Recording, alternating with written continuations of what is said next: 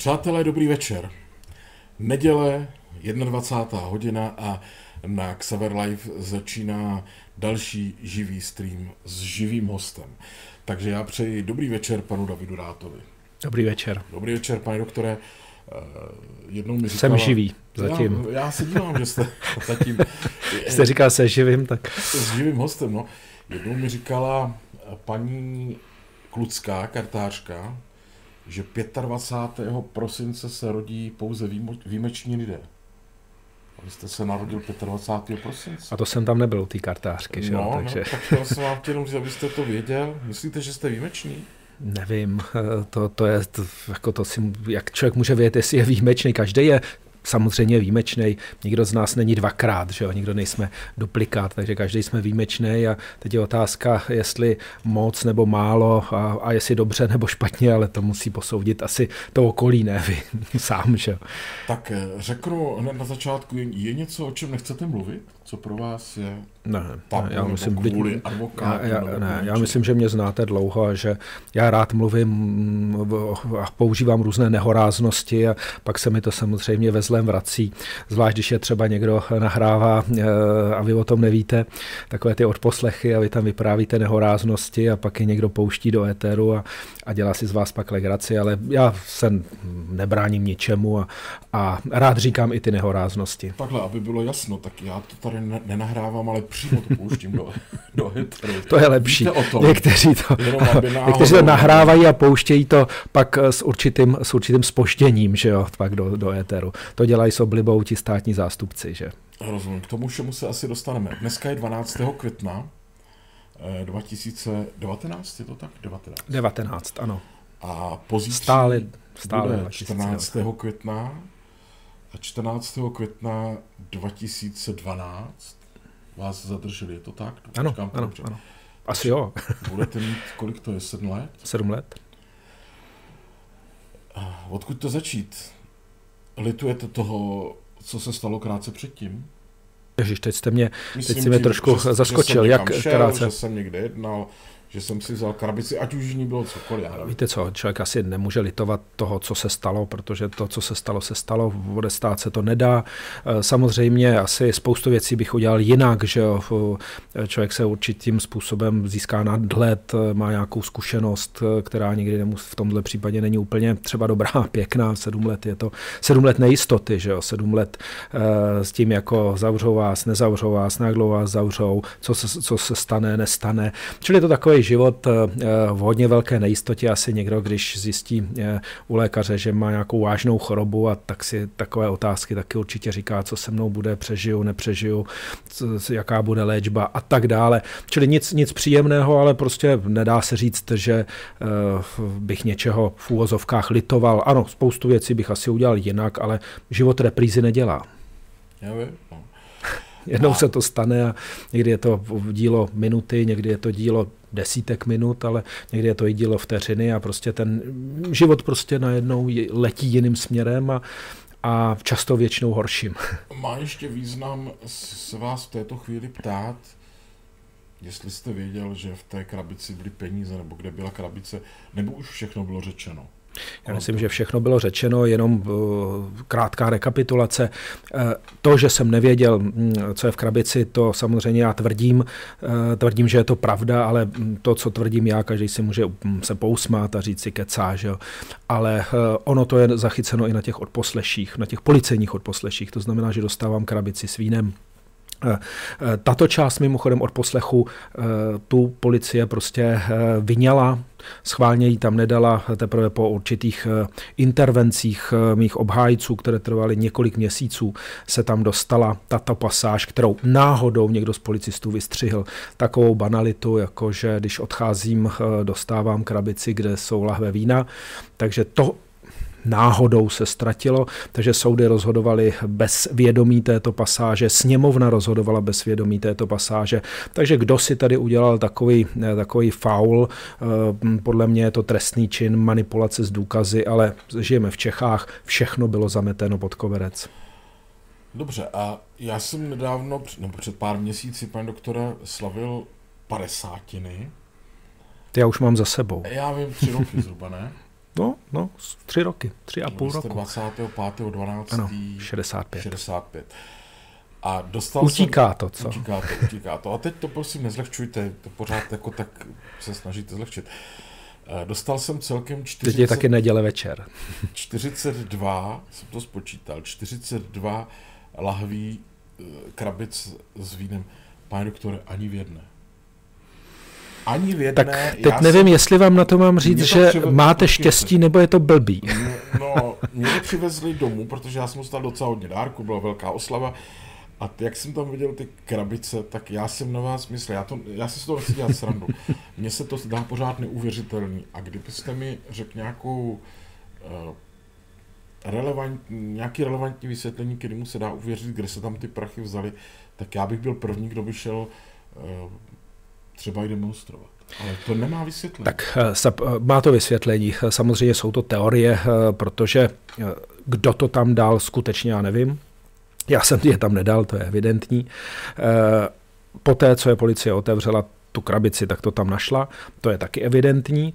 Otázka je, eh, nějakou dobu ta krabice byla bez dozoru, tam sice byla kamera, ale zhruba tak minutu a půl nebyla vůbec ta krabice snímána tou kamerou, což je zvláštní, že policie snímá celou akci kamerou a krabici nechají ležet tak jako opodál, zhruba, já nevím, metra a půl od té skupinky, takže já nevím, co se s ní po celou dobu dělal, ale tím nechci říct, že to tam někdo vyměňoval, ale mohl, ten prostor tam byl, ale eh, řeknu spíš pravděpodobnější mm, vysvětlení.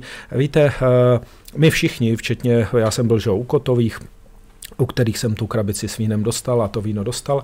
A eh, všichni jsme nějakým způsobem dlouhou dobu pomáhali schánět peníze na, pro sociální demokracii, na volby, na různé aktivity a samozřejmě dělali, eh, v tom byli velmi aktivní Kotovi taky. Eh, dlouhou dobu oni komunikovali s lidmi, jako je eh, pan Hamáček jako volební manažér a s mnoha dalšími, kteří tam byli, řekněme, v rámci té sociální demokracie hodně, hodně aktivní v těch zajišťování voleb, peněz, financování voleb. A já si myslím, že došlo k záměně záměně, že prostě došlo k záměně, že eh, tam byly sponzorské peníze, o kterých se konečně kotové na těch eh, nahrávkách dost často baví. To znamená ne peníze za úplatky, ale sponzorské peníze, které dávají různé firmy, podnikatele, jednotlivci eh, z důvodu podpory sociální demokracie a Kotovi prostě je nějakým způsobem schromažďovali u sebe a pak je distribuovali dál těm jednotlivým lidem. Podle mého soudu došlo k záměně prostě balíků. No. To je, je z mého pohledu a tak si myslím, že to skutečně bylo.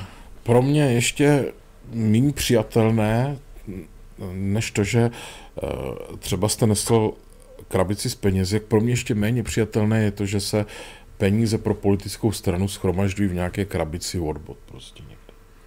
Tak to, Víte, fakt, eh, já to nevím, fakt chodilo? No jasně, to bylo úplně běžné, kdybyste viděl hm, nejenom v krabicích, to hm, já nebudu jmenovat, ale spousta eh, významných známých lidí chodila s igelitkami od sponzorů a, a z nich eh, sypala, sypala prostě peníze, které se dál distribuovaly pro potřeby chodu strany a voleb a dělali to tak, pokud vím, všechny politické strany. Mimochodem mě o tom vyprávěl i Andrej Babiš, když jsem u něj byl na Čapím hnízdě, kde mě vyprávěl, eh, komu všemu dal peníze, jakým je dal samozřejmě řadu peněz v hotovosti, miliony.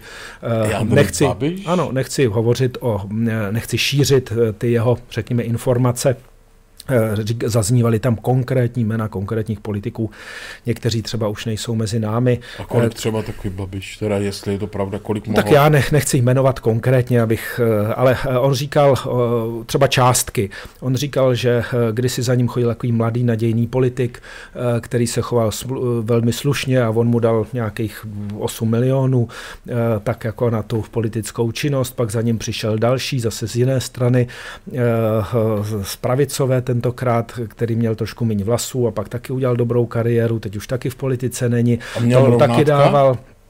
Ne, ne, ne, ten nebyl u nás. ten byl z jiné politické strany. A pak za ním chodili lidi zase od premiéra, jiného, ne našeho premiéra, pak lidi i od prezidenta, zase jiného prezidenta, než je dnes prezident. A takže to všechno Andrej Babiš mě vyprávěl a tak, jak to líčil, tak často se to odnášelo od něj i v, v nějakých igelitkách nebo v nějakých balíkách. A, Takže a já u toho nebyl, Protože to říkám, to říkal Andrej to Babiš. EET nebylo. Ještě. Dneska už by to museli hodit na to EET. Paní? Já si myslím, že Andrej Babiše EET netrápí. A řekněme, eh, tyhle ty velké kluky, eh, jak se jim někdy říká, to znamená lidi, kteří eh, přehazují miliardy, tak pro ně jsou to v podstatě drobné. A mezi námi oni takhle podporovali v podstatě všechny politické strany napříč od komunistů, počínaje přes lidovce, ODS, sociální demokracii. Prostě tak to fungovalo. Eh, mimochodem Andrej Babiš tehdy si mi stěžoval, že ho to dost čtve, protože ty eh, požadavky prý rostly neúměrně. Právě se slzou oku trošku, teď to zlehču, vzpomínal na toho mladého nadějného politika, který za ním kdysi byl, že chtěl jen 8 nebo 10 milionů. A... Pane doktore, dejte ještě indici, ať z toho mám jaký kvíz. Jako... Takový kvíz, no, jak bych to řekl, no, byl mladý, nadějný, Eh, tak můžu říct, že byl i ze sociální demokracie, udělal zajímavou kariéru, která pak špatně skončila, ale eh, víc říkat nebudu. Eh, a pak Andrej Babiš říkal, že to neuměrně roste a že on už odmítá platit takovéhle balíky, které z těch pár milionů se dostaly, řekněme, na řádu hm, desítek, možná stovek milionů a proto říkal už tehdy, já půjdu do politiky, protože to se mi jako platit nechce. Já jsem se tomu tehdy trošku no, usmíval. To a uh, no, tak on to udělal jednoduše. Nemusí nikomu platit, rozhodne si to sám, že jo. Všechno. No, tak otázka je, rozumíte, my tady můžeme říkat, co chceme, no, tak víte, jak to je, no.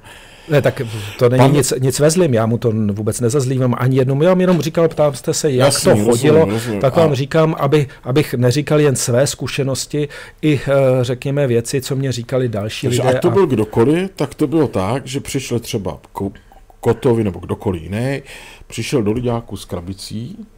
Ne, já vám řeknu... Se... Kolega... Morane, Morane, nedělej si z nás legraci. Pane doktor, nechcete, Pryč. nechcete, nechcete kafe? Ženšino. Máme, do, máme dobrý kafe. Ale jo, jo, možná, jo, že ještě ano. kafe, ale přijď už normálně v oblečení. Kolega si tady hraje s... Na isla, islámskou ne, ne, ženu. to není, to jsou legraci, ne? jo.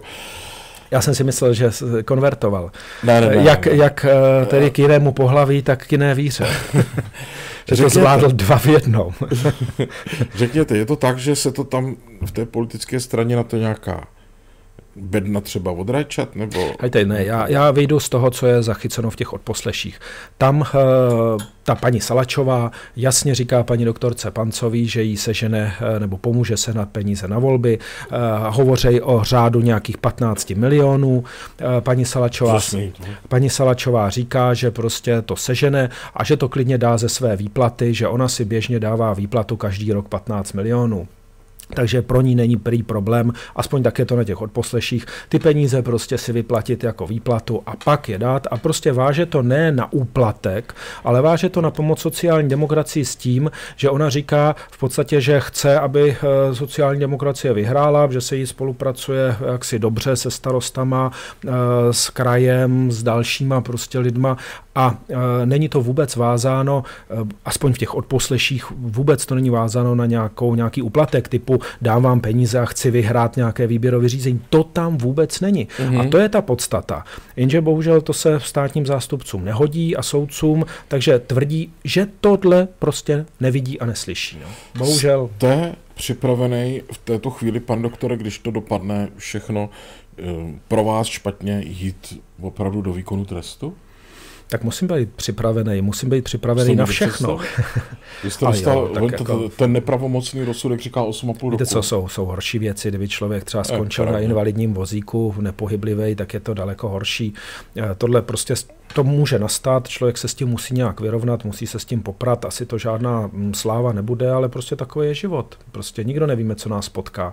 Kdo si z toho dělá legraci, jen si zadělává na to, že ho potká osud mm, nějaký podobný nebo horší a pak bude koukat. Prostě každý z nás uh, se můžeme stát terčem nepřízně osudu. Souhlasím, to jako máte pravdu. Takže na to a... musíme být připraveni. Rozumím, a kdo rozumím. není na to připravený, tak mm, nežije reálný život. Že? No, tak třeba to může být tak, že někdo si říká... Děkuju. Já nechci... Jo, tak už jste konvertoval zpátky. Pánové, nedějte si z těchto super. věcí srandu, já se, já se musím od toho distancovat, aby Jasně. ještě nás, někdo se na nás zbytečně tady nebozil. Nezlobil, jo.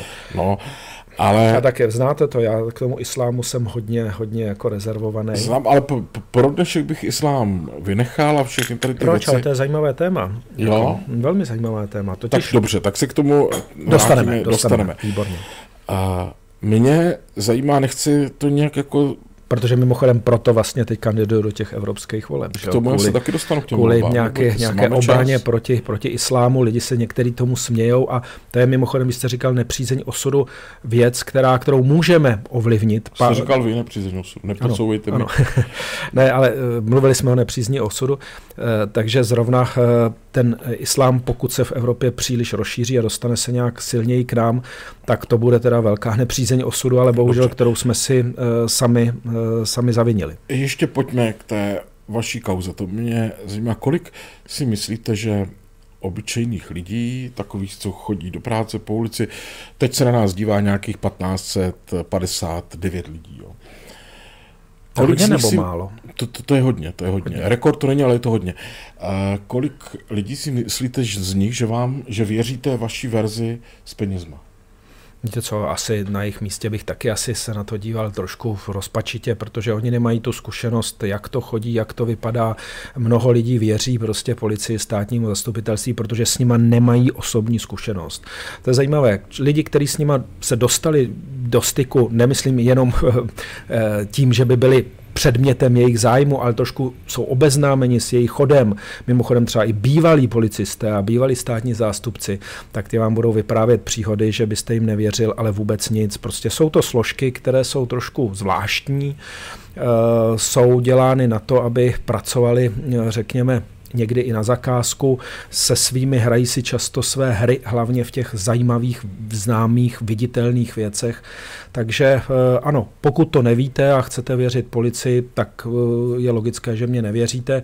Kdo s tím má nějakou zkušenost eh, a ví, jak to u nás chodí, tak si myslím, že mě asi bude věřit, protože ví, já vím, jaké to prasárny tyhle ty složky jsou schopny dělat. Ano, ale já vím, že to je někdy velmi těžké a ostatně taky dostávám občas nějaký jako že, se, že už lidi nevědějí kudy kam, tak chtějí něco uveřejnit, tak posílají různé věci. To všechno beru. Mimochodem jenom, zajímavá, zajímavá jen, bo já jsem... Jenom mě nedochází, kdo by vás mohl komu by mohlo tak strašně záležet na tom, aby vás zlikvidoval. Protože pro mě nepohodlný... Tak já vám řeknu příběh. Marie Benešová, že jo, proti ní jsou teď ty demonstrace, ehm, nikdy mě neměla moc v lásce, z různých důvodů, ale prostě spolu jsme komunikovali, že byla v sociální demokracii a takhle jsme seděli vedle sebe na schůzi okresního výkon, okresní konferenci v Kladně, sociální demokracie. Ona tam byla, protože byla členkou v Kladně a významná členka, tak byla seděla za tím předsednickým pultem, já byl hejtman, tak mě tam pozvali, tak jsem tam seděl vedle ní a ona mě tehdy šeptala. Říkala, a to bylo v podstatě na podzim roku 2011. V podstatě v době, kdy se ty odposlechy začínaly nasazovat. Ona mě říkala, moji známí eh, z Ústeckého státního zastupitelství eh, mají informace, že eh, paní Bradáčová dostala od pana ministra Pospíšila, tedy to byl ministr za ODS, úkol prostě najít na opoziční politiky ze sociální demokracie nějakou špínu a diskreditovat je. Dejte si pozor, jste v hledáčku stejně jako Jana Vaňhová, Havlová a jdou prostě po vás. Bradáčová prostě eh, plní úkol, který dostala od ministra Pospíšila. Tohle eh, je informace, kterou já mám od ní, nevím, jestli by si na to dneska vzpomněla, jestli by to potvrdila, ale prostě nevymýšlím si. Eh, prostě tak to skutečně mě řekla. Mimochodem, paní Bradáčová byla poradkyní pana ministra Pospíšila a eh, mimochodem, paní, víte, kdo to vyšetřoval? Druh paní Bradáčové. Tady to takhle vypadá. Celý ten policejní tým vedl jakýsi pan Vincenc, podplukovník Vincenc, který s ní žije dnes oni jsou partneři, už tehdy byli spolu, ona to zatlouká, že to není pravda, ale já mám zase svědectví řady lidí od policie, bývalých policistů, kteří říkají jistě, tehdy byli spolu, oni se pak zase rozešli na nějakou dobu a pak se zase teď dali dohromady, takže žijí spolu. On už u policie není, ale tehdy on ten tým, takže oni pravděpodobně doma někde eh, nad kávou, eh, prostě, eh, což samozřejmě zákon naprosto vylučuje, aby policista, který vyšetřuje a dozorující státní zástupce spolu doma si něco upekli, co ona dostala od ministra. Mimochodem, ona zařídila, že to bylo prostě posláno do ústí, s kterým to nemělo nic společného. Zařídila to zase přes náměstka nejvyššího státního zástupce Stříže. Čili to je skutečně věc, která je dneska zmapovaná, eh, jsou na to i nepřímé důkazy, jsou na to i svědci, bohužel mnozí se bojí prostě to říct. Třeba mi to řekli mě, a když jim řeknu, jste ochotní jít k soudu, tak oni řeknou, ano, jsme, ale jen s utajenou identitou, protože eh, my nebudeme riskovat, že se nám paní Bradáčová bude mstít. Například jeden, protože myslím si, že to zachytli v nějaké komunikaci mé, se dostal do jejího hledáčku taky v zápětí. A je to poměrně významný člověk, který mě právě dal tu informaci, že to byla ona, která s panem Střížem domluvila, že on to poslal k ní do Ústí a ne do Prahy nebo do středních Čech, kam to podle zákona patřilo. Čili tady skutečně vás může někdo, kdo chce, eh, to je, to je chobotnice té mafie, která navenek se tváří eh, strašně jako poctivě. My jsme prostě ti, ti katániové, kteří bojují proti těm hajzlům, proti těm gaunerům s tou korupcí, ale eh, jsou prohnilejší, než vůbec si kdo dokáže představit. No ale pořád mě neodpovídáte na tu otázku, komu by teda tak strašně záleželo na tom zlikvidovat Davida Rata? No, na to říkala tehdy ta Marie Benešová. Eh, eh, tehdy prostě byla to zakázka najít výrazné viditelné politiky ze sociální demokracie, protože se blížily volby, krajské volby, a byla zakázka ze, od ministra Pospíšila, eh, v podstatě zlikvidovat nebo udělat nějaký monster proces, což se podařilo, a poškodit a sestřelit sociální demokracii, co se podařilo částečně. Takže Mimochodem, eh, on ten ministr Pospíšil měl podle mě prsty i v tom, jak pak byl odstraněn nečas, protože on jako mimořádný intrikán, eh, aspoň já ho za intrikána prostě považuji jako mimořádného intrikána, tak on jako intrikán už pracoval na tom, že uchopí ODS, on si to spočítal tak, že on bude ten slavný bojovník s korupcí, který přijde očistit tu republiku i ODS, i sociální demokracii, eh, tady zlikviduje Ráta, některé další, na tom jenom trochu vyroste a pak to dodělá s tím nečasem a bude tím, tím premiérem on. Nevyšlo mu to, eh, Prostě, ale, ale prostě obávám se, že eh, to byl, hm, řekněme, jeho tehdy plán. To je zajímavý. Takže pospíšil podle vás je ten, kdo to zasnoval? Myslím si, že tam hrál klíčovou roli. Minulý týden, před eh, minulou neděli tady na streamu byl Miroslav Kalousek a ptali jsme se, nevím, jestli někdo z diváků, co si myslí o vaší kandidatuře do Evropského parlamentu, protože vy teď kandidujete. A on, musím říct, že vás docela šetřil, teda, ale řekl, že Myslím, tak asi že... mu v parlamentu scházím, rozumíte, on už tam nemá s kým by si vyměňoval ty repliky, že jo. Tak no, já jste... jsem ho tehdy nešetřil, on nešetřil mě, ale rád na to vzpomínám, že myslím si, že ale... to do politiky patří. Prostě ano, každý jsme názorově jinde, je potřeba prostě eh, ten střed názorový nějak zjednodušit, aby to trochu jiskřilo a má to tu, tu šťávu, tu dynamiku. Dneska jo. je to takové unilé, nemáte pocit? No ne, že bych dořekl to, co jo, jsem pardon, začal. Ne, v pohodě. Se. A jsem on říkal, rozumím. no vy jste jako na, teďka takový tak nabroušený. On říkal, že jenom provokujete tou kandidaturou do Europarlamentu. Tak provokujete? Tak někoho určitě, ale sám to jako provokaci neberu. Víte, já jsem to tady začal říkat. Já si skutečně myslím, že eh, je potřeba mm, v rámci Evropské unie začít nějak zásadněji řešit tu otázku té islamizace Evropy. Ono to souvisí, že o migranti, eh, to jsou většinou to muslimové. Nejsou.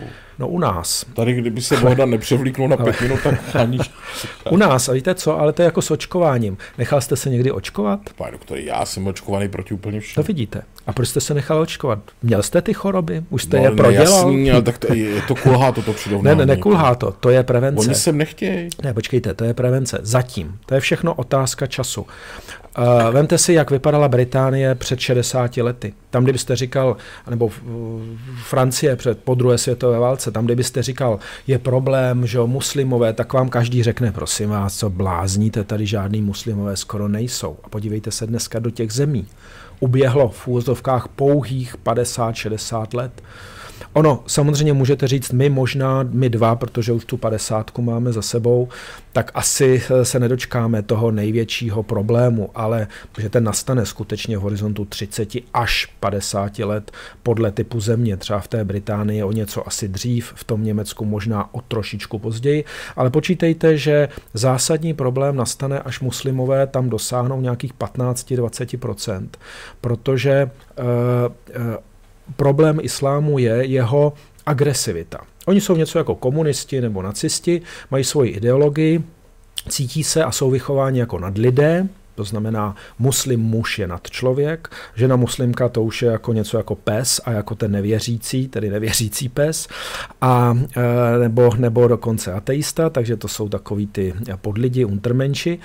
A e, oni mají prostě za cíl vládnout a ovládnout ten svět. Konečně to jim e, Mohamed nařídil, že jo. Prostě musíte rozšiřovat islám a získat nadvládu nad celým světem.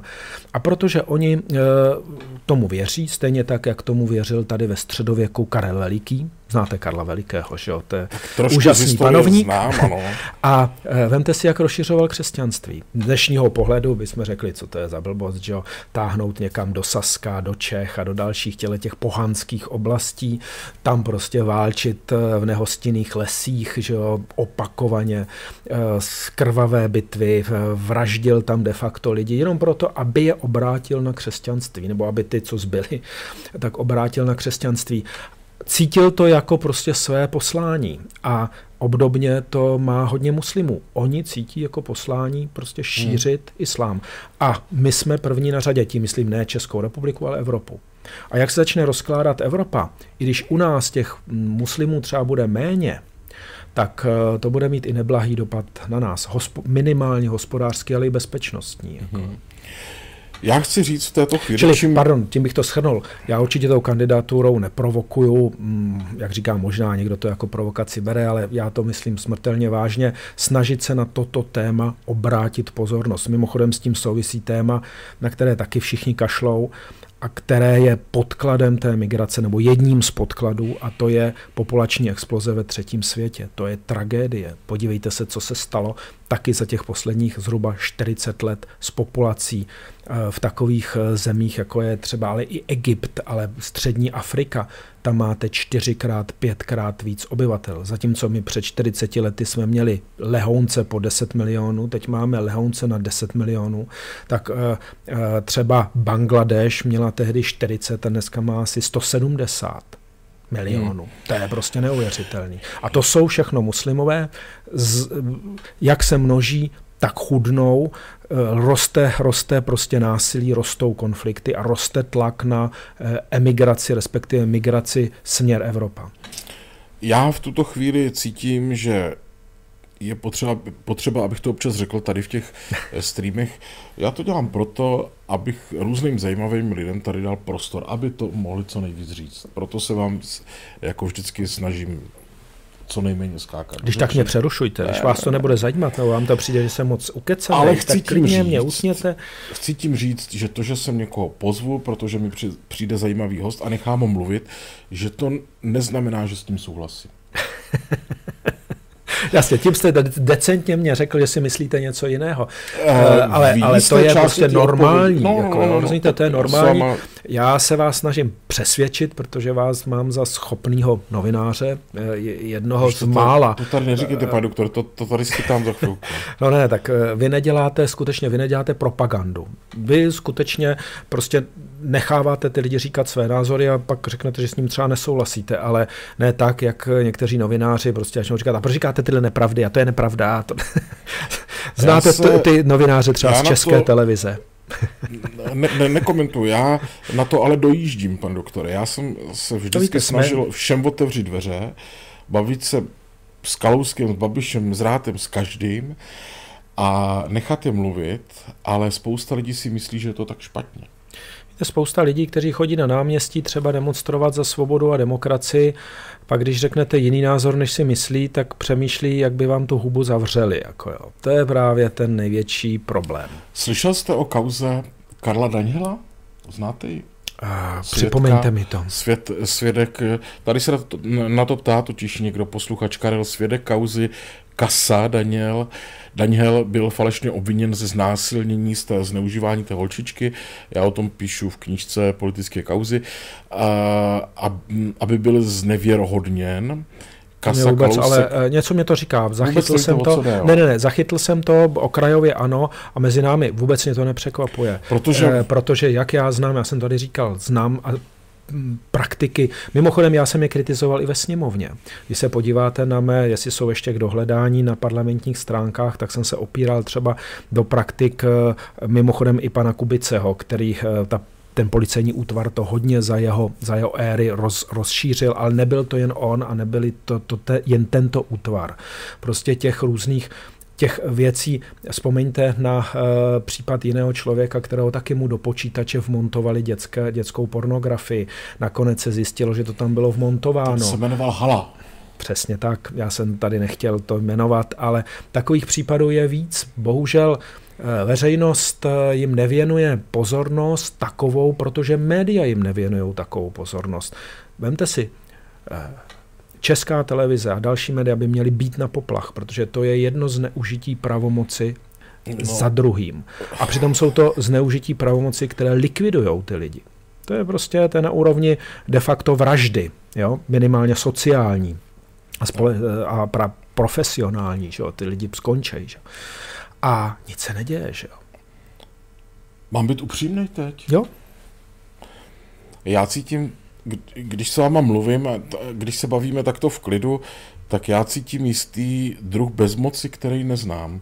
Bezmoci směrem k tomu, že tady vlastně slyším to, co říkáte, ono to má nějakou váhu. Na druhou stranu jsem to celé sledoval a ta bezmoc moje spočívá v tom, že neznám pravdu a nemám si kam pro ní sahnout. Jako, víte, rozumíte mi? Rozumím vám. A, tak víte, jak... a teď jsme u toho. E, problém je, že samozřejmě pravda je kategorie složitá, protože pokud nemáte všechny informace ověřené, tak se ji nikdy nedozvíte. Ale pravdu je potřeba hledat. A bylo by dobře, kdyby pravdu hledali aspoň soudy.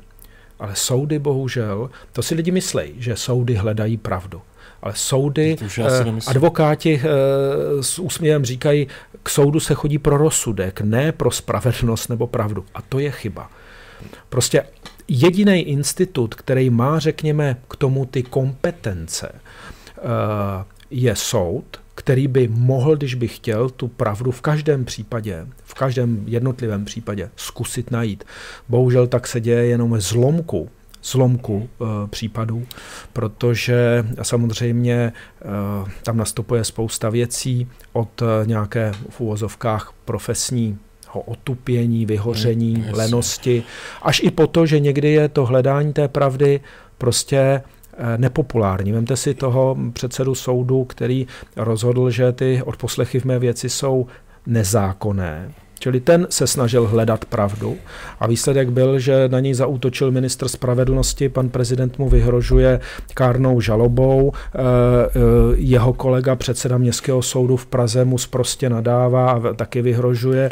Jo, takže, takže vemte si, eh, Vemte si, když někdo chce hledat v nějaké nepopulární věci tu pravdu, tak se stane terčem útoku, ale konečně ale ten ne, nezoufejme, ono to bylo vždycky, vzpomeňte si na Masaryka a jeho Hilsneriádu, taky se snažil hledat pravdu a protože nebyla úplně, řekněme, eh, obecně přijímaná, tak eh, si vyslechl své a tehdy, já nevím, jestli to víte, byl tak zoufalý, že prostě chtěl emigrovat mm. prostě z Čech a, a zabránila tomu až jeho manželka, která řekla, ať já se zmuží.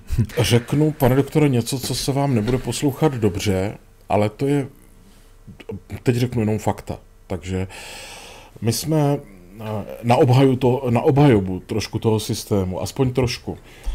My jsme na XTV natočili před víc než rokem reportáž o soudkyni krajského soudu v Plzni, eh, promiňte, v, ve Zlíně Šperlichové. A já jsem se tam měl podívat na několik těch jednání této soudkyně krajského soudu. Byla to katastrofa, čirá katastrofa. Třeba úplně normálně říkala, některým svědkům mě to nezajímá. Takhle, jak mě slyšíte. Hmm.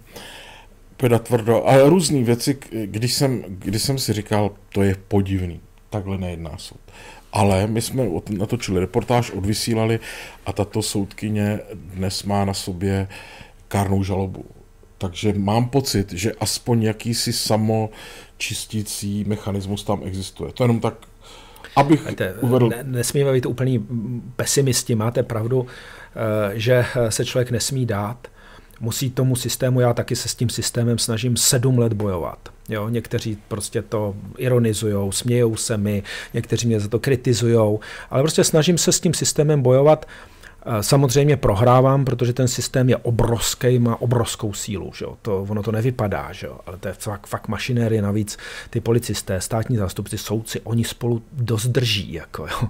E, ne úplně všichni a ne úplně stoprocentně, to je právě, co jste říkal, že občas se tam objeví něco pozitivního, ale v podstatě ve většině oni cítí nějakou takovou sounáležitost, takže si kryjí ty věci. E, mimochodem, já vám řeknu konkrétní příklad, když jste říkal o té soudkyni, já to zažívám v té takzvané druhé kauze. Vemte si, tam soudce krajského soudu, jmenoval se doktor Zelinka, rozhodl v, v Senátu, že ty odposlechy jsou také nezákonné. Pozor, krajského soudu. On je Stejně rozhodl i ten vrchní soud a zdůvodnil to.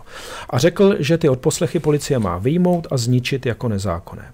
Státní zástupce, jistý pan doktor Pražák, pravá ruka paní Bradáčové, policii napsal písemný pokyn, že tento pravomocný rozsudek, potrhuji pravomocný, policie nemá respektovat a má to tam zůstat. Tři roky čekali, než pan doktor Zelinka odešel do důchodu, počkali na novou mladou svět, soudkyni a tý to vrazili na stůl a ta bez vysvětlení, bez rozhodnutí Senátu, který byl sestaven týden před tím, než začalo, eh, začalo hlavní líčení, tak eh, rozhodla, že vlastně to pravomocné rozhodnutí vlastně neplatí, ale nerozhodla. Tam nemáte rozhodnutí. Čili tváří se, že pravomocné rozhodnutí jejího krajského soudu v podstatě neplatí. A teď, eh, co s tím uděláte? Teď jste přesně s tím stykem, s tím systémem, který na jednu stranu se tváří, že když vy porušíte zákon, tak s vámi zameteme. To je mimochodem nerespektování pravomocného rozsudku, je takzvaně maření úředního rozhodnutí. To je mimochodem trestný čin. Kdybyste ho udělal vy nebo kdokoliv další z občanů české, takzvaných z obyčejných lidí, těch lidí druhé kategorie, tak vás budou prostě soudy, policie stíhat, pronásledovat a tak dále. Můžou vás i zavřít. Řada lidí je za to i zavřena, když to trvá delší dobu. Tady to dělá soudce, senát soudu, státní zástupce, a nic se neděje. Mm-hmm. Oni jsou totiž lidé takzvaně první kategorie. Aha. Čili pro ně zákony prostě neplatí.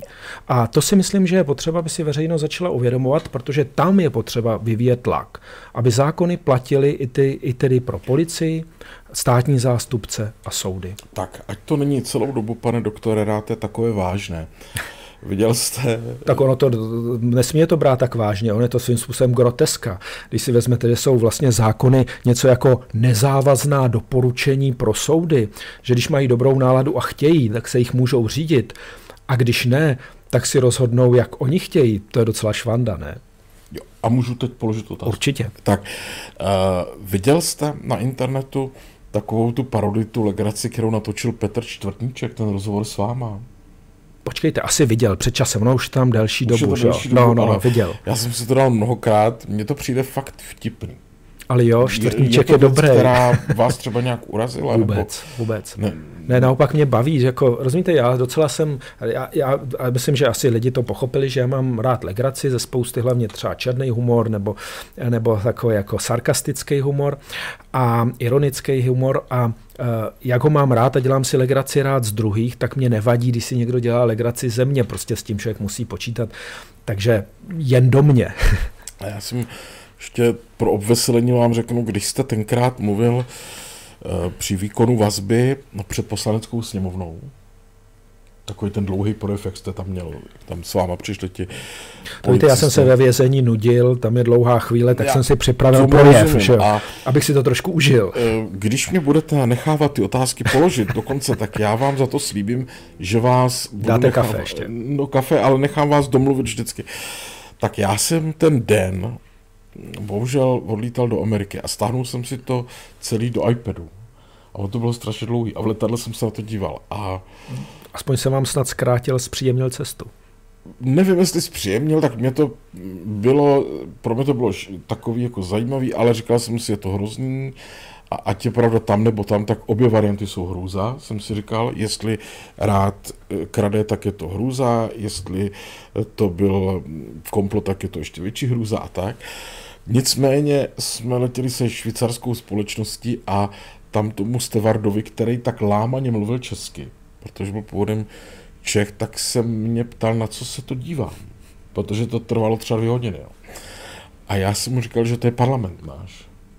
Říkal, a tam celou dobu mluví člo, jeden člověk? A já jsem říkal, to je aktuálně nejslavnější český vězeň.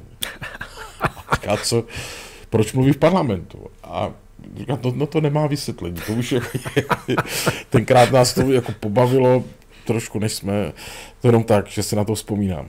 Ale ta doba se osunula, teď máme premiéra, který je trestně stíhaný, asi bude i obžalovaný, pokud to půjde standardně. Eh, v Izraeli máte taky premiéra, který je taky trestně stíhaný. On ten svět je složitý, jo, složitý, ale jenom jsem chtěl krátce, protože samozřejmě čas od času mě někdo tak jako e, e, řekne, ty, ty jsi zloděj nebo něco takového, tak jenom by, e, jo, občas, jako spíš na internetu než na ulici. Na internetu, e, e, tak lidi, že jo, takhle, když se potkají, jak většinou se chovají normálně, Eh, docela i přátelsky, že vědí, že ten život není, není eh, černobílej, ale někteří ty lidé se potřebují ventilovat, tak to napíšou na internet, já se na ně nezlobím, mm, když jim to pomůže a udělá dobře, jen ať mě vynadají, ale jen bych chtěl upozornit, že já jsem nikdy nebyl obviněn z žádné zlodějny. Jo, a v tom mém případě není nikdo poškozen.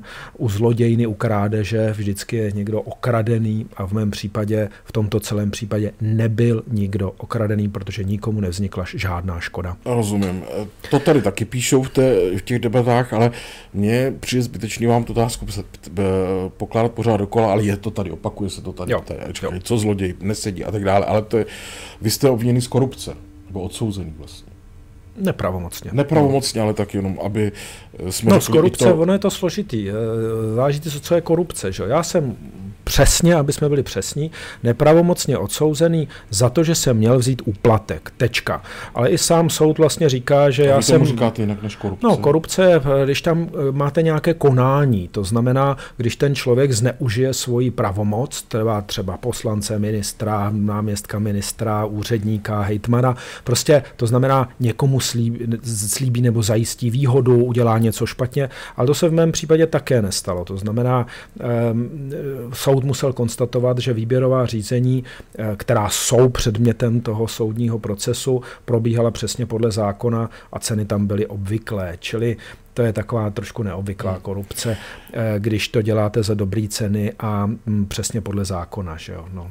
Já jsem tuto vaši argumentaci už slyšel několikrát v té sněmovně. No. Ona se totiž za těch sedm let nezměnila a jenom ten proces eh, mě dává za pravdu, že i tyto pasáže ten soud tam musí zmínit a to, to vás pobavím. On píše, přesto, že ty e, e, byly podle zákona a znalci všichni řekli, že byly za ceny obvyklé a v pořádku a že to probíhalo, jak mělo podle zákona, že tam bylo hodně zájemců, čili ne žádný jeden, že to nějak pokoutně dostal, tak soud píše, že v tom spočívala ta naše rafinovanost, že jsme to dělali přesně podle zákona, tak, jak se má. Mm-hmm. Takže můžete být rafinovaným zločincem i, že dodržujete zákony. Uh, v Čechách. A ještě mi řekněte, pane doktore, to mě taky zajímá, protože... A to se mi líbí, pardon, protože já jsem jako eh, švejk rád rafinovaný. Vy jste bývalý člen občanské demokratické strany. Kdysi dávno. Kdysi dávno. Dokonce, řekněme, zakládajícím. Tím člen. začneme. Ehm, co jste si myslel, když vylučovali Václava Klause mladšího z ODSky? Mm, že to je špatně. To je, byla to chyba? No, je to špatně. No. Prostě uh, odhlédnu to, že jsem se s ODS rozešel, m, mm, protože a to nemá cenu začít probírat, proč, prostě nelíbil se mi ten vývoj v těch 90. letech. to krátce, udělali chybu. Uh, udělali velkou chybu. Udělali velkou chybu. No a potom jste byl u těch sociálních demokratů, to jenom tak beru hop, hopem, ale to mě řekněte... Tam jsem byl jenom ministrem. Že? Tam jste byl ministrem zdravotnictví poslancem a chvilku. poslancem a tak hejtmanem. období. Já vím, já to nechci zlehčovat, jo. jenom mě řekněte, je vám líto té strany, když dneska vidíte, že to, je, že to má 6%? Jo, jo, strašně líto. Jo. Strašně Kde líto. Víte, já si myslím... ze sociální demokracie chybu? Stříleli do vzduchu. Jo. no, tak když jste to... řekl tohle... Ne, nepomohl jste jim i vy tou vaší kauzou třeba? Halite, já určitě nebudu říkat, že to nemělo žádný dopad, asi nějaký dopad to mělo, ale zase, když to vezmete chronologicky, tak eh, ta moje kauza, jak jsem říkal, z popudu ministra Pospíšila měla dostat sociální demokracii na kolena v krajských volbách v roce 2012 na mhm. podzim. Hmm.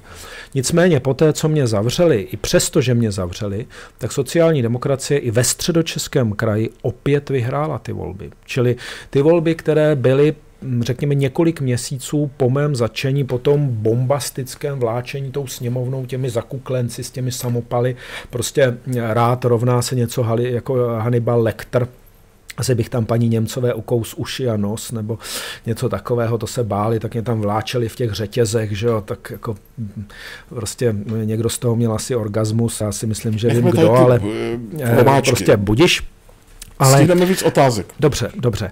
Ale uh, samozřejmě, takže tehdy toto uh, na sociální demokracii na kolena nesrazilo. Bohužel ji srazila pak vládní účast, to znamená de facto Sobotkova vláda. A srazil jí tam částečně i chytře Andrej Babiš a neschopnost prostě vedení sociální demokracie. Dílem to jde za tím Bohuslavem Sobotkou, ale i za jeho lidma, jako je dneska mm, předseda Hamáček. To všechno ti se na tom podíleli, ti nebyli mimo. Tehdy uh, pan uh, kolega Hamáček byl předseda sněmovny, jestli se nemýlím, čili významná osoba eh, ve vedení sociální demokracie tito svojí de facto nevýrazností, neschopností, váhavostí, pohřbívají prostě sociální demokracii a mě je to strašně líto. A ta, ta strana tady bude hrozně chybět. Už je to jasný, že bude chybět, jo? Že jo, to... on ji samozřejmě částečně nahrazuje Andrej Babiš velmi chytře, že jo?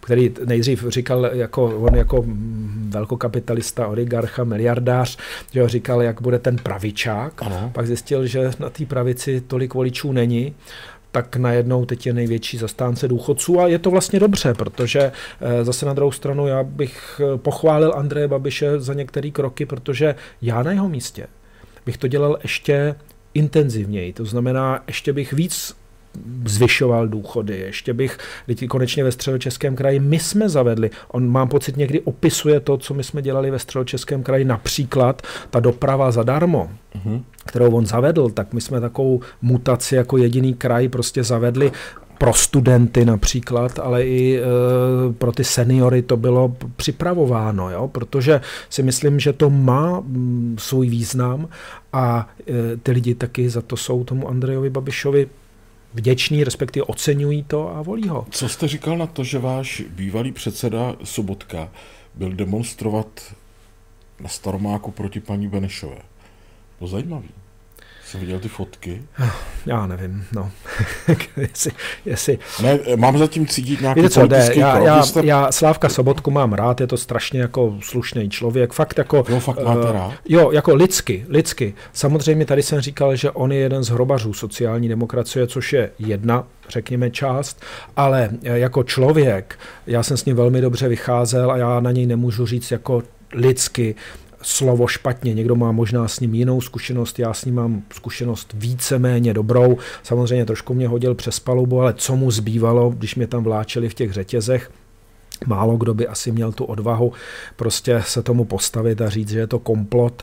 Na to v podstatě tam z nich nikdo neměl, takže a, a nechci mu to no, ani vyčítat. vás zastal, ale on už nebyl sociální. Tak, tak, ale nechci mu to ani vyčítat, čili nechci vypadat jako, že se mu za tohle nějakým způsobem s tím, čili myslím si, že jako člověk je dobrý, je pracovitý, je určitě vzdělaný, ale, ale politicky mám pocit, že je tak nějak mimo.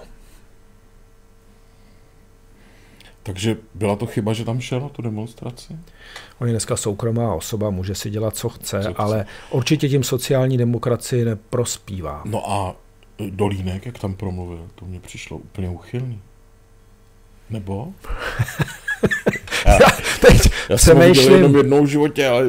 Já, já eh, Dolínka znám jako takového mladého hocha, který pobíhal vždycky po těch schůzích a rozdával tam nějaký, nějaký snad ty volební Chlebíčky. lístky, chlebíčky, to možná dělá. Tak ho tam tlačila jeho maminka na Praze 6, že jo, která byla nějak na radnici tam, tak ho tak vždycky toho kluka, on tam stál tak vždycky vzadu a koukal. Uh, jo, uh, trošku mě překvapilo, jakou kariéru udělal konečně voliči, když ho poznali, tak ho hodnotili tím, těma hlasama, jak ho hodnotili, já bych ho hodnotil asi tak stejně. No. E, prostě e, sociální demokracii taky moc neprospívá. No. Prostě taky je ten, ten hrobař. No. Hrobař. Hrobař. Víte co, to bylo krásný, že V Praze padají mosty, no to je přece strašný, že e, Jako magistrát bych zvažoval, jestli odstoupit, nebo prostě mm, si kleknout před lidi a odprosit je za svoji neschopnost. Paní Krnáčová se chytře schovala, vystrčila tam e, dolínka, že jo. Ten koukal předtím, spadli mostem, koukal, že jo, a lidem vysvětloval, že tak teda jako most, most spadnul, že jo, teda. No, e, samozřejmě mohli za to všichni právě tou svojí neschopnost okolností. Jo? Prostě a takových příkladů najdeme spoustu. Mm-hmm. Ještě prosím vás mi vysvětlete, uh, ty důvody, proč jdete do, uh, chcete být v Europarlamentu, jsou teda muslimové, to nebezpečí, pak jste říkal ještě jeden důvod. Co byl ten druhý? No to s tím je spojeno. V podstatě jsou tři ty hlavní. Jedno nějakým způsobem čelit tomu té islamizaci Evropy, protože o tom ten Europarlament mlčí. Mimochodem to je, tam občas o tom promluví jako člověk zvenku, jako třeba ministr vnitra Salvini, italský ministr, který je hodně rázný a který mě teda přijde velmi sympatický. Do po dlouhé době konečně politik, který umí pojmenovat věci tak, jak jsou. Čili tam je potřeba, aby víc lidí v tom Evropském parlamentu říkalo právě té Francii, Německu, jako, kde se to říkat nesmí mimochodem. Tam nemůžete říkat, islám je nebezpečí, že hned z vás udělají, že, že jste nesnášenlivé, jak xenofob, a já nevím, přitom to s xenofobií vůbec nesouvisí. Naopak ten islám je nesnášenlivý a naopak islám nám jde po krku, nám nemuslimům. Že? Čili tam je potřeba začít bojovat proti tomuto novodobému nacismu nebo chcete-li komunismu, který se tady rozmáhá a který chce Evropu pohltit, tak to je to, v tom vidím to těžiště, vysvětlovat těm lidem tyhle věci i třeba s historickými konotacemi. Druhá věc, říkal jsem, potřeba, aby Evropská unie začala podporovat programy brzdící ten populační boom, tu explozi, že? Ty, ty 100 miliony nově se rodících lidí v tom třetím světě, eh, který ničí je i nás, konečně ničí i planetu, protože čím víc lidí, tím víc to prostředí. A poslední věc, rád bych, aby se členským státům vrátilo právo VETA, to znamená, aby tam byla ta pojistka, aby nás nemohli ti silnější přehlasovávat. Čili to jsou ty důvody, ale skutečně ten nejsilnější je eh, ten boj proti rozšiřování islámu, proti islamizaci Evropy a chtěl bych obrátit tu pozornost na tu populační explozi. Že vemte si, všichni bojují proti uh, plastovým kelímkům, tady žádný naštěstí nemáte, máte tady jen plastovou ne, já už jsem, lahev. Já už jsem v Evropě. uh, teď zakázali ty uchošťoury, protože jsou prostě z plastu. Správně. Ale, ale nikdo neřeší, že ten hlavní problém je skutečně ta populační exploze, protože každý člověk v těchto zemí, který se narodí, znamená samozřejmě extrémní zatížení planety. A technicky, pane doktore, když vás mezi tím eh, pravomocně odsoudí do výkonu trestu a vy budete zvolený mezi tím do Europarlamentu, tak jak to budete dělat? Kdyby to tak, teoreticky se to může stát? Stát obojí. se může všechno. Tak uvidíme, jestli, jestli eh, mě voliči zvolí. Ono zase já si nedělám velké iluze, protože proti mně eh, je dvojí. Dobrá, Jednak ten obrovský tlak, že tak vláčili mě v těch řetězech a heleďte zloděj, já nevím co všechno, hajzl, že jo, já nevím co všechno. Současně poměrně velká mediální blokáda mimo, řekněme, médií, jako jste vy, to znamená ty média velké, jako je Česká televize a další, ty mě zasklívají úplně, dneska už vlastně ani nereferují o té druhé větvi procesu, protože nechtějí, protože ví, že je to průser co se tam děje, tak radši o tom prostě mlčí. Takže ještě jako řekněme mediální bariéra, která tady je poměrně silná, takže ta šance a, a třetí věc je, my nemáme jako strana ta česká suverenita peníze, že jo, tak my nemůžeme soutěžit s Andrejem Babišem, Dobře, který do toho dá jako, 50 milionů. Všimněte se... si, my nemáme jediný billboard, jo, protože fakt na to nemáme. Ale kdyby náhodou, a, tak pokud to dojde, no tak pak je druhá věc, jestli skutečně tady to dojde tak daleko, že ten vrchní soud eh, se nechal zastrašit, protože ten rozhod, že ty odposlechy jsou nezákonné, to rozhodnutí je pravomocné a v té době stále platí. Nejvyšší soud řekl, že jeho rozhodnutí nemá Proč mít dopad. Mám Počkejte, takový já to, plán. Já, já vám to vysvětluju, protože pokud vrchní soud nezmění svůj názor a nepodlehne tomu nátlaku prezidenta republiky, tak by mě odsoudit neměl. Jenom když podlehne tomu tlaku, tak mě odsoudí. Když mě odsoudí, budu muset nastoupit do vězení, mm, lhostejno, zda budu nebo nebudu europoslanec, a pokud k tomu budu europoslanec, budou se hledat cesty, eh, jakým způsobem můžu vykonávat ten mandát eh, jako europoslanec. Třeba i z vězení. No konečně jsem jako z vězení dělal i normálního poslance a mezi námi eh, byl jsem nejaktivnější poslanec v počtu podání návrhů, interpelací, komunikaci s občany. V podstatě jsem předčil mnohonásobně i ty nejaktivnější a to nemluvím o těch, kteří tam chodili jenom eh, do bufetu a pro výplatu. Mm-hmm. Těch je tak z těch 200, tak 180. No dobře, tak teď poslanců. už máme přes 2000 sledujících online, to je mm, super, díky za to. Ještě mi teda, pane doktore, řekněte, proč ta suverenita? Ta paní Wolfová, vám jako není sympatická, jo? Ne, ne, já ji neznám, já jsem někdy živě neviděl. Ne. Já jsem jenom vždycky vidím, že se tak někde okolo někoho točí. Tak a... ona se hodně točila kolem Miloše Zemana. Konečně ona to byla, která našla Miloše Zemana pro sociální demokracii kdysi v těch 90. letech. Pak byla dlouhou dobu jeho pravá ruka. Pak byla i poslankyně za sociální demokracii, pak se to nějak zvrtlo, taky nějaký prostě odstranili. No a od té doby prostě ona eh, je, řekněme, mimo, mimo parlament. Víte, že ona je jedna z největších, dá se říci, odpůrkyní chcete-li bojovnic proti islamizaci, proti islámu. Vzpomeňte, jak se při minulých volbách... Jo, Kamura, ne? Eh, ne, ne, ne, ona začala dávno před Okamurou.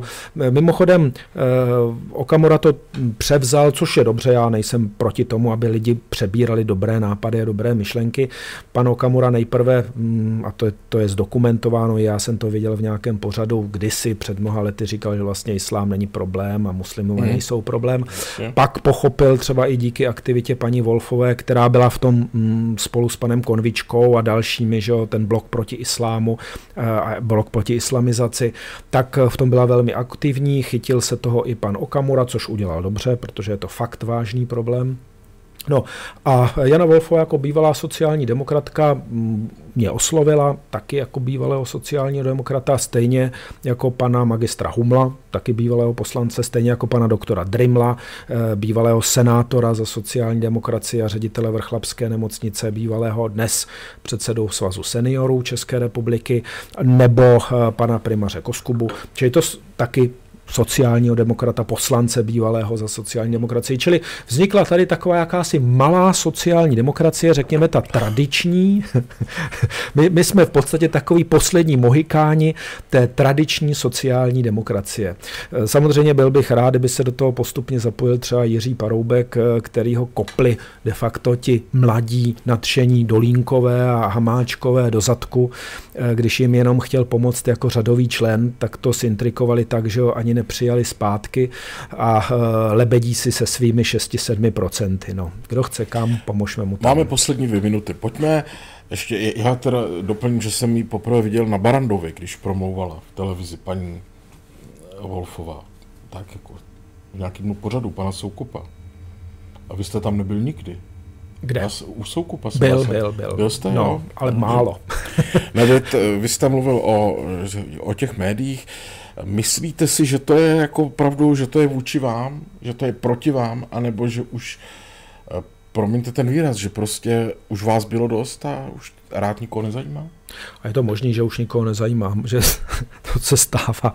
No to, prostě, to tak, tak je, normální. Že? To, to ne, ne, to nemusíme brát. Ale s těma médiama, víte co, eh, já jsem měl vždycky s médiama problém, s většinovými médiama, i jako minister, i jako hejtman. Prostě oni mě vždycky nesnášeli, protože já nebyl mainstream já nikdy nepodlehal prostě těm mainstreamovým hysteriím, těm mainstreamovým, oni vždycky zavelí a prostě uh, teď všichni, a i v sociální demokracii jsem měl problém, že jsem nebyl mainstream. Že? A, ale zajímavé je, že lidi to uh, ocenili často ve volbách, takže třeba v těch hitmanských volbách jsem dostal nejvíc preferencí, co všichni koukali, protože uh, právě z těch průzkumů vždycky říkali, rád a nikdo nemá rád, on hrozně provokuje, on dělá prostě tohle, on dělá tamto, on chce tak strašné věci, že co slíbí voličům plní, vys poplatky ve zdravotnictví. Víte, to bylo taky zajímavé. My jsme na tom de facto vyhráli krajské volby. A když já po krajských volbách se posadil mezi ostatní hejtmany sociální demokracie a řekl jsem, a budeme to dělat takto, to znamená, kraje to budou platit, tak mě všichni řekli, nemáme na to peníze. Já jsem říkal, počkejte, teď jste to měli na plagátech. Vy nemůžete z těch lidí dělat blbce. Prostě jim něco slíbit a pak říct tuhle, prostě nejde to. Jo? A teď oni mě nesnášeli, protože já jsem je nutil plnit jejich volební sliby. A jen tím, že v tom středočeském kraji jsme to zavedli hned pár týdnů po volbách. A oni byli říční, protože oni to nedokázali v těch svých krajích dělat. A oni by mě nejradši vyloučili už tehdy z té sociální demokracie jen Jasně. proto, že jsem byl takový, uh, že jsem si dovolil tak hroznou věc plnit sliby voličům. No to je přece strašný, že jo? Mm. Tak jo, pane doktore, náš čas uplynul. Já jsem Rád, že jste přišel. Řeknu... Já taky. Řeknu Aspoň vám, jsem se vypovídal. Jo, no právě, já jsem tomu nechal trošku volný průběh, protože vím, že jste Znáte to, když mě, když, mě, když mě nezvou do těch mainstreamových Tak médií, jsem si říkal, abyste si tak, toho užil a na no, rovinu... děkuju, krásné nedělní, krásné Na rovinu řeknu, večer. že uh, nevím a že vám přeju, aby se ukázala pravda. A, a to já bych chtěl taky. Ať, ať je to jakkoliv, Te, tak já, ať známe pravdu. Nevím, zůstávám uprostřed, taky. nebyl jsem u toho, nevím. To bych si přál taky, aby skutečně lidi poznali, co je pravda, eh, pokud to aspoň trošku jde, a, a soudy jednali profesionálně a spravedlivě. Obávám se ale, že to je někdy na příští život. Mějte se hezky a doufám, že se brzy zase třeba Fix TV nebo někde uvidíme. Mějte se pěkně nashledanou. Děkuju.